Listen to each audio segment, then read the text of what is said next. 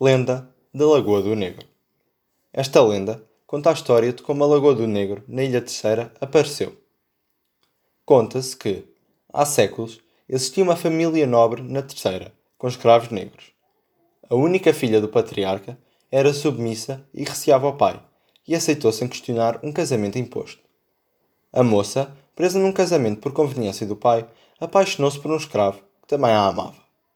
Um dia, uma aia que seguia a morgada para todo lado, escutou os apaixonados a falar do seu amor e foi contar ao seu amo. Este, vexado e enraivecido, ordenou que se prendesse o escravo. O homem, ao ouvir cães de caça e cavalos ao longe, percebeu que o buscavam e pôs-se em fuga.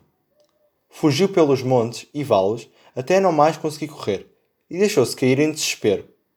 O escravo começou a chorar tanto e com tanta tristeza que as suas lágrimas fizeram nascer uma lagoa à sua frente. Assustado e encurralado, ouvindo os cavalos cada vez mais próximos, correu colina acima e atirou-se para a lagoa, onde morreu afogado.